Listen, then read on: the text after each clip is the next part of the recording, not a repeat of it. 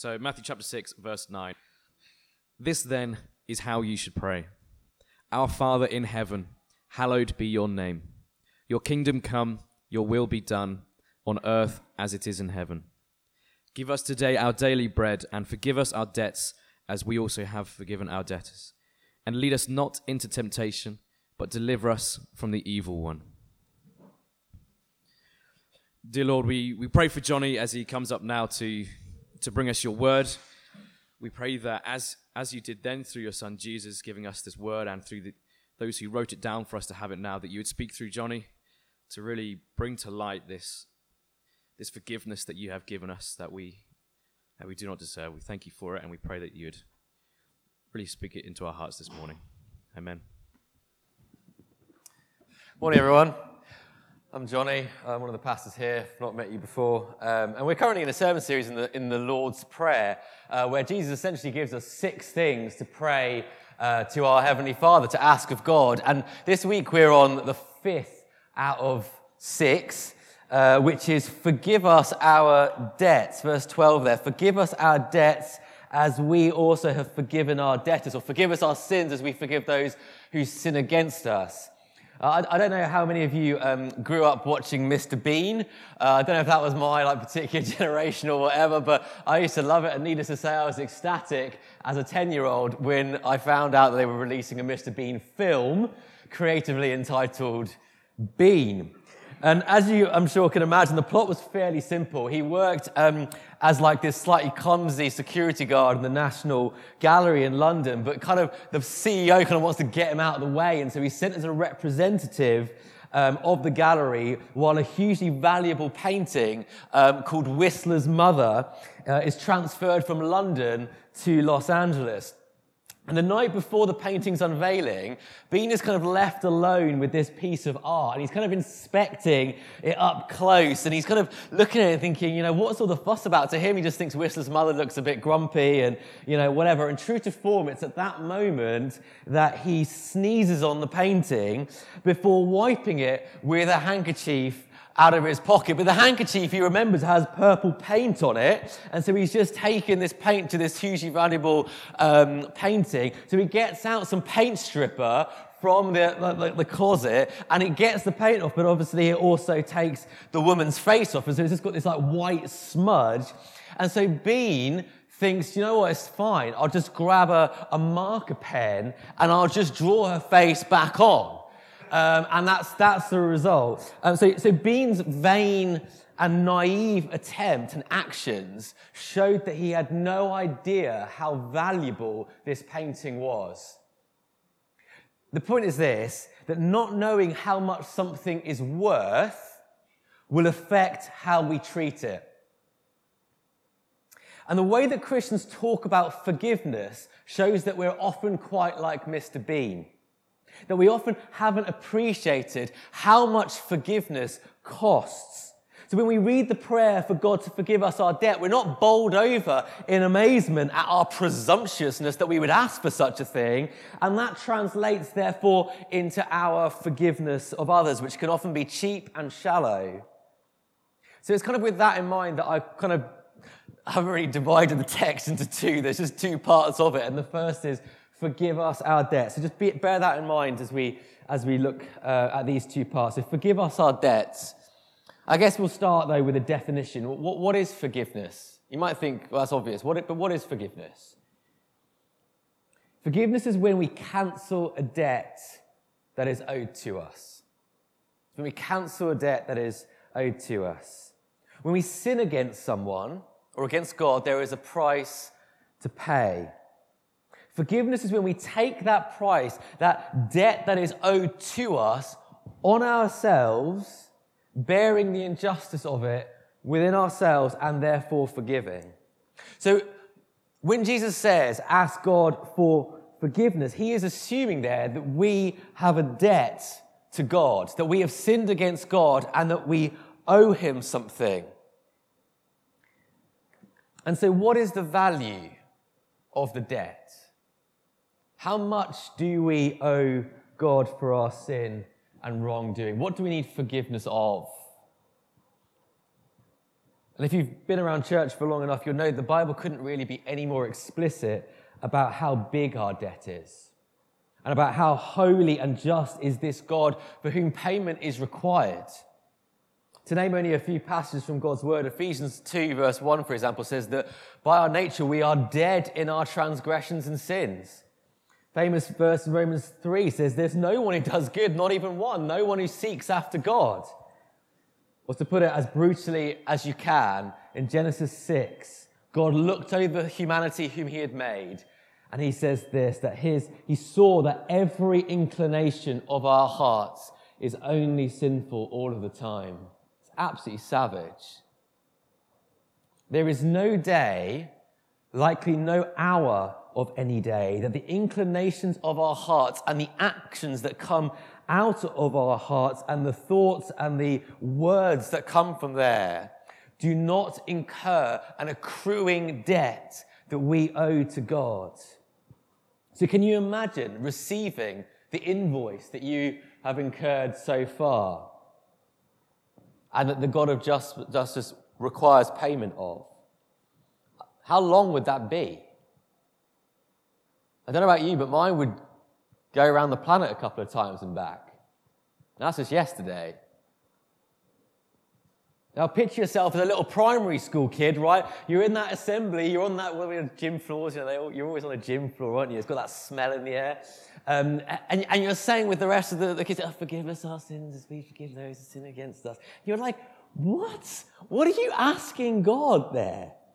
You just kind of flippantly say, what are we saying? You just cancel that invoice, just cancel it, just take it away. I mean, it's, it's, it's crazy. We, we show that we are like Mr. Bean, clearly unaware of what that kind of forgiveness would cost. For God to agree to that request, for Him to forgive us our debt, would mean Him taking on Himself the price of our sin, a price which would make 100 million pounds of Whistler's mother look like a drop in the ocean.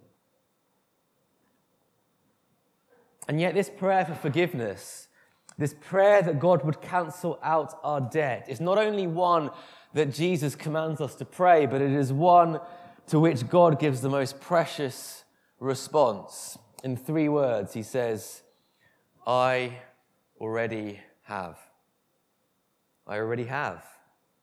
Colossians 2, verses 13 to 14 says that he forgave us all of our sins, having cancelled the record of debt that stood against us with its legal demands.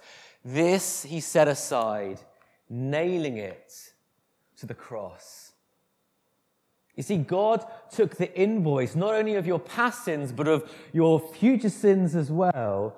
And instead of sending you that invoice to pay yourself, He nailed it to the cross of Jesus, God the Son. And there, Jesus paid it Himself with something far more valuable than a hundred million pounds. He, he paid it with the price of His own blood. So, for all here and all around the world who would put their trust in that blood to cover the debt owed instead of you, well, God would freely forgive you. Even better, He has already forgiven you.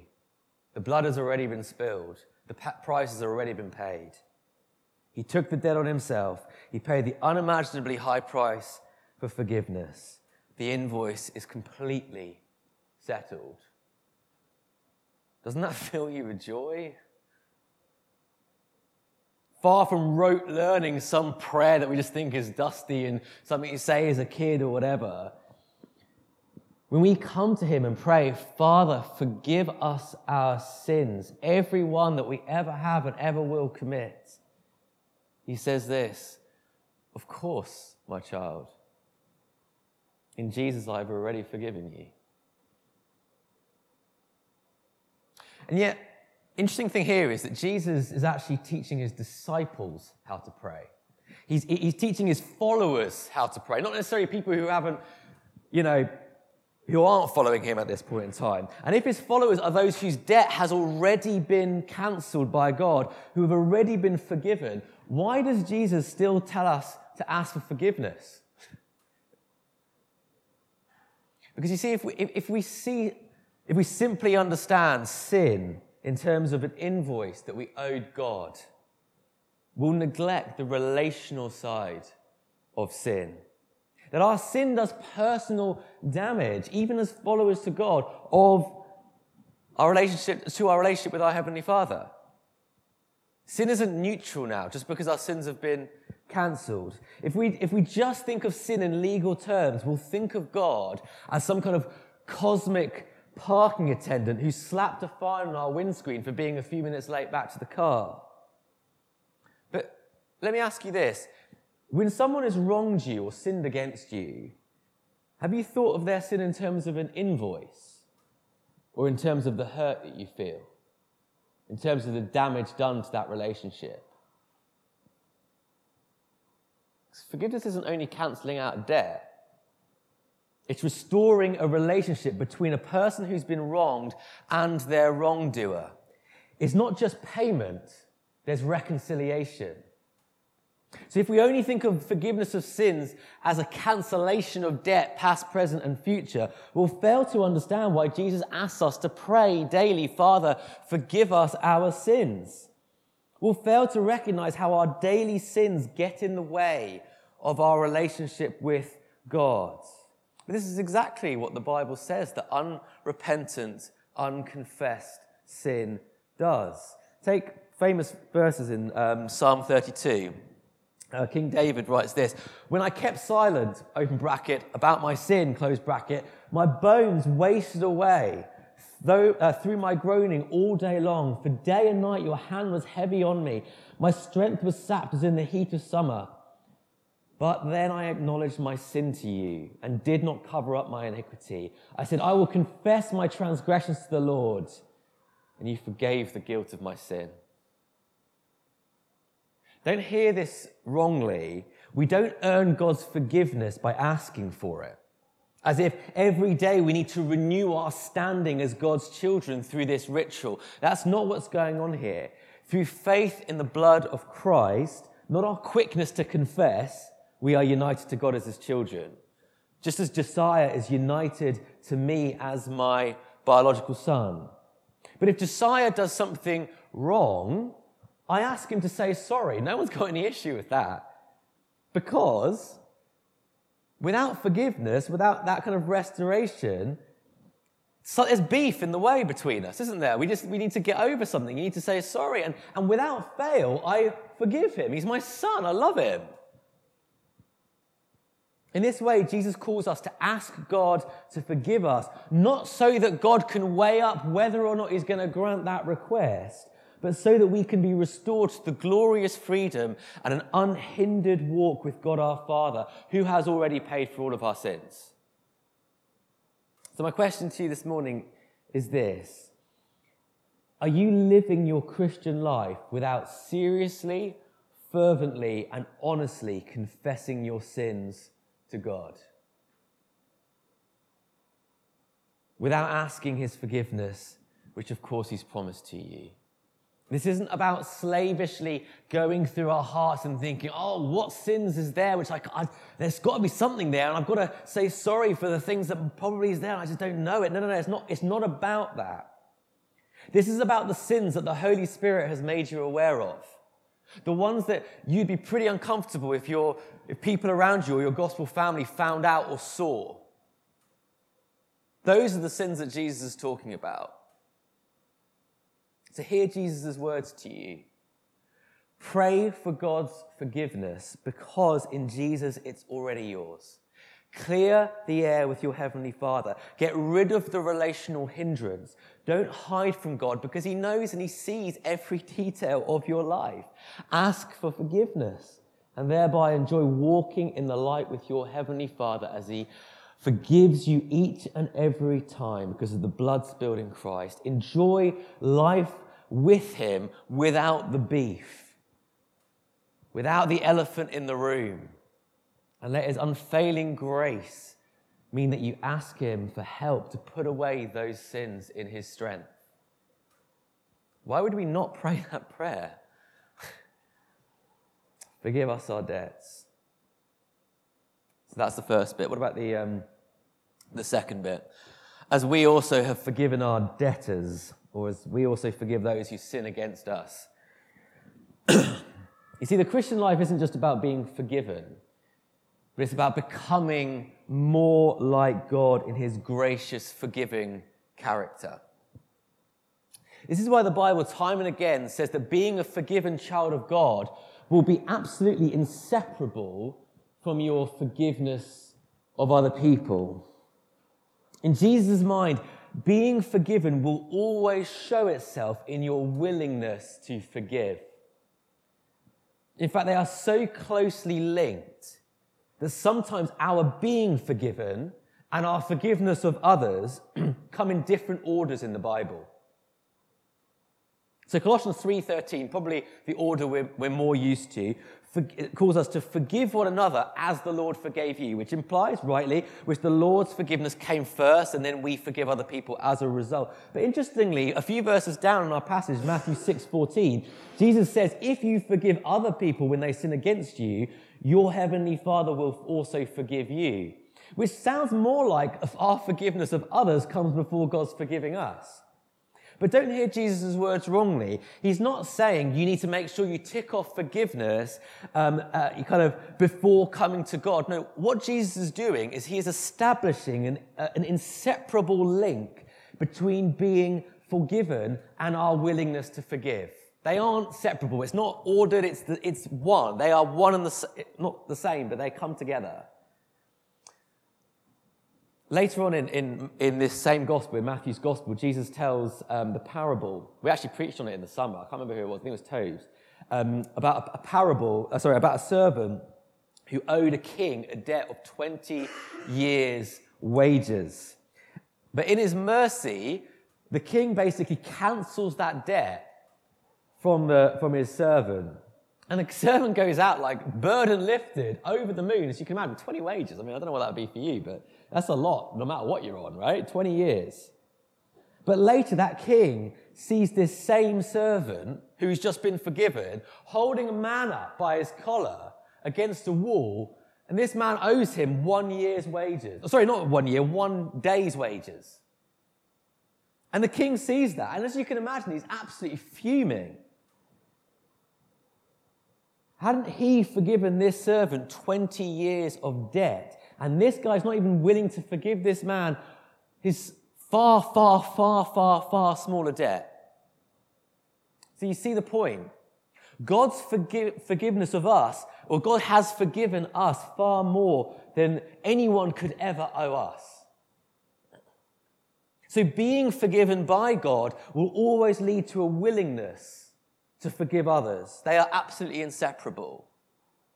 This is why Jesus calls us to ask the Lord to forgive us our debt as, that is, at the same time as we have forgiven our debtors. The two are simultaneously true. I, I think it's at this point, though, that honestly I need to correct as if I've got the kind of perfect answer, but I think we do need to address two commonly common errors amongst Christians about forgiving other people. The first error that I think Christians often make is what I'd call cheap forgiveness. We read Jesus' word here and we kind of close our eyes and just think, okay, I've got to forgive them. No questions asked. That person who did that thing to me, come on, I've got to really conjure up this kind of forgiveness in me. I just got to do it. And if we think Jesus is saying that forgiveness is a cheap thing, which can be readily served up like a Big Mac and fries. He is not saying that. This is Mr. Bean like. It's to think that forgiveness is cheap, not hugely valuable. Comes at a cost. It's not an easy transaction. For sure, Jesus is saying that we are to be willing to forgive all our debtors, no matter what they have done. But, but, but that's that's not saying it's cheap. And indeed, when we think of it as a, that kind of cheap attitude, we're going to, well, it does, it does a few things. It does two things. First, it undermines the relational element of forgiveness. Forgiveness implies that the wrongdoer has asked for forgiveness in order for there to be some kind of relational reconciliation. Not just us convincing ourselves in our minds that we've forgiven someone in our hearts between whom that sin has never even been mentioned, it's never even been discussed. Secondly, because cheap forgiveness really is no forgiveness at all, we might think that we've forgiven a person, but all the while we're just left seething, seething with anger and bitterness, which can come out in a myriad of different ways. We experience no freedom from that situation or from that person. Actually, we are in many ways just comes out in different ways. No, just as our forgiveness wasn't cheap for God, it came at the price of his son's blood. True biblical forgiveness does not come cheaply without any honest conversation and repentance on the part of the wrongdoer. That is the first error that Christians make when it comes to forgiveness. The second error that Christians make goes to the opposite extreme. You hear some Christians casually say something like this God doesn't forgive people who don't ask for forgiveness, so I'm not going to forgive that person until they confess what they did. Now we have to be really careful here, because in one sense, it kind of seems like those people aren't making the error of the first group of Christians, which is kind of true. But the problem is, while true forgiveness may not be possible until the wrongdoer has asked for it, often it seems that this line is taken by people who are actually very unwilling to offer forgiveness. For a start, the person in the wrong may not even know what, they, what they've done. They may not even be aware they've sinned against you. It might be that we need to tell that person that they hurt us, to give them a chance to say, I'm sorry, to repent. I just wonder if perhaps we can justify not confronting sin or hurt because we prefer to hold on to anger and bitterness. But even if the person's sin is patently obvious, i.e., no, no, no confrontation is needed. You know, case of domestic abuse, or, or even if you have pointed it out to them in the past. You know, what I would say is this while God does only forgive those who ask his forgiveness, he is willing to forgive any who'd come and repent of their sin. That is, God is disposed toward forgiveness. His heart is disposed that way, not towards bitterness. What that means is that if the person who's wronged us hasn't repented of their sin for whatever reason, we need to ask ourselves if that person did ever come and ask for forgiveness, would I be willing to forgive them? And if they don't, perhaps because the person perhaps has passed away, so there's no chance of reconciliation or forgiveness, or perhaps for good reasons like trauma or your own safety, you never could go and tell that person how they've sinned against you or hurt you. Or perhaps they simply aren't in your life anymore. Perhaps circumstances just don't make that possible. Or does that mean that anger must be your default position for the rest of your life because you've not had that chance for reconciliation? Well, no. It means that God in his loving ordering of events, is inviting you to place your right and righteous anger and your good and right desire for justice into the hands of the God who has promised that one day he will judge every sin and bring that into judgment, particularly for the wrong, for the abused, and for the trampled on. So, what does that mean for us? What does that mean for our, our prayer lives? What and how are we to pray?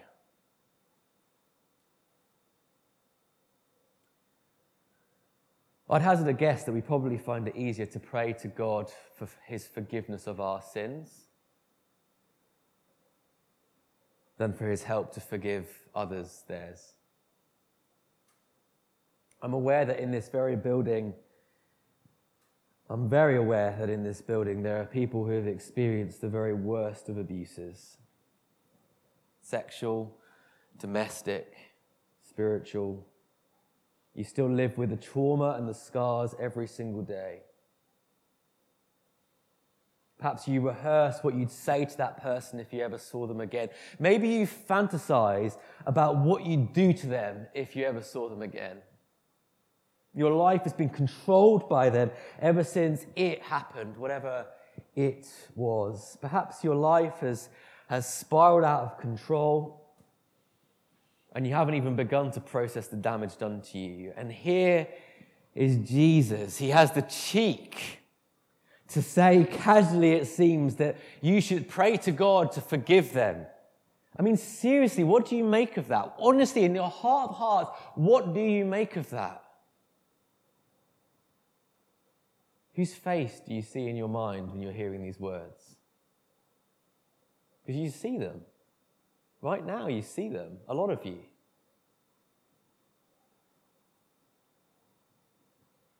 But if you're hurt deeply in this way, let me say this. If you are a Christian, yes, you are called to forgive your enemies.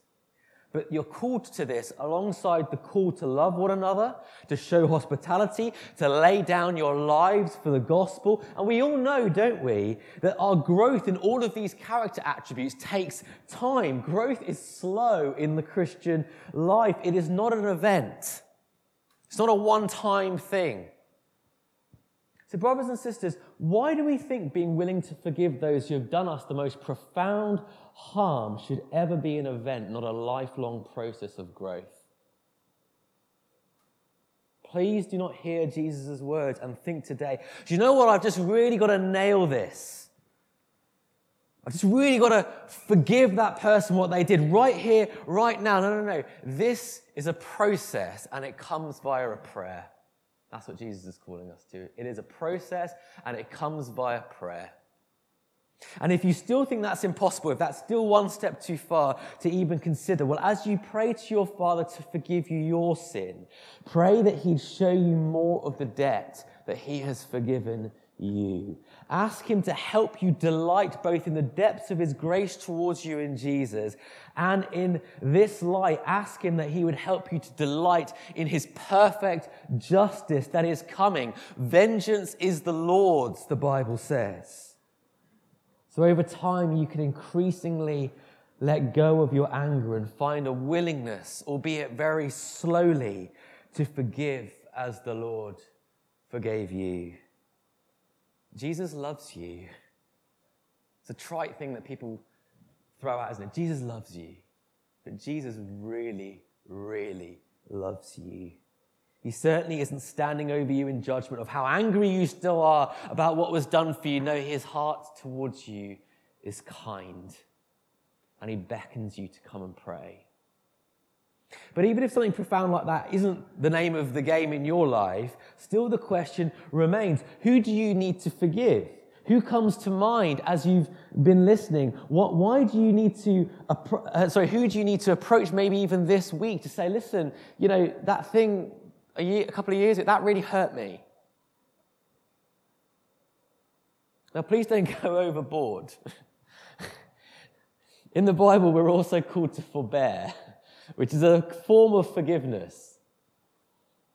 If we're, you know, if we confronted every single person with every little character flaw um, or annoyance of others, you know what? We wouldn't spend our time doing anything else, and at least, at least you wouldn't with me. And and and and, and you know, we come across as really self-righteous. You know, that is part of us living as fallen people in, in a fallen world. We are we are we are we are annoying, aren't we? Right? Uh, I don't mean that, but what? But think about it. What hurt has does your mind kind of keep on coming back to every so often? There's the one that is just always kind of there. You've never been able to let that go. Maybe it's your parents. Maybe for a lot of you, it's your parents. Often it's going to be someone in church. Or maybe it's the other way around. Is there someone who's confronted you with your sin, but you've shrugged it off and you just thought, they've got that totally wrong? Maybe you need to go and ask that person for, for forgiveness for doing that. But you know what? Often our forgiveness won't require some huge and deep and meaningful conversation. In church, um, in church life, there's always going to be those gripes and annoyances with others. But if you're marveling at God's forgiveness of you, you're going to find it far easier to kind of shrug off those gripes that you may have against other Christians in church or in gospel family. Forgiveness is going to come far more naturally and quickly. No conversation required. Just move on graciously. Christians who get so easily annoyed with others are those who are infants in understanding the debt that God has forgiven them. The more you grasp God's grace, the more you'll be able to let go of your annoyance at others.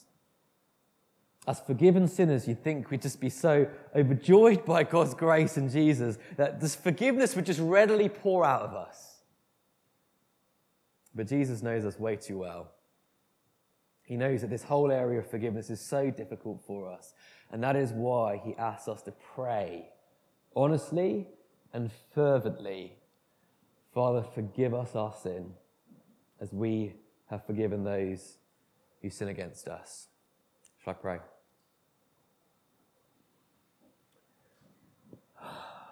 Lord God, we are all profoundly sinful, and yet you have wiped that clean. You've cancelled the debt and you have reconciled us to yourself so that we live in the freedom of relationship with you. Father, I pray for my brothers and sisters as well as for myself that as a church we would delight in your grace.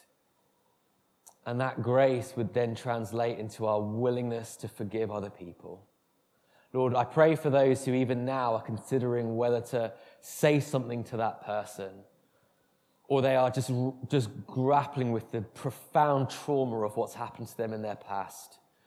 Lord God, I pray that we would be a church who works these things out together in the community of your family. Father God, I pray that your spirit would prod us into a new prayer life where we act upon these things in a really balanced and nuanced and wise way, and that we would love our brothers and sisters and counsel them in such wisdom. We pray that for your name's sake and for your glory. Amen.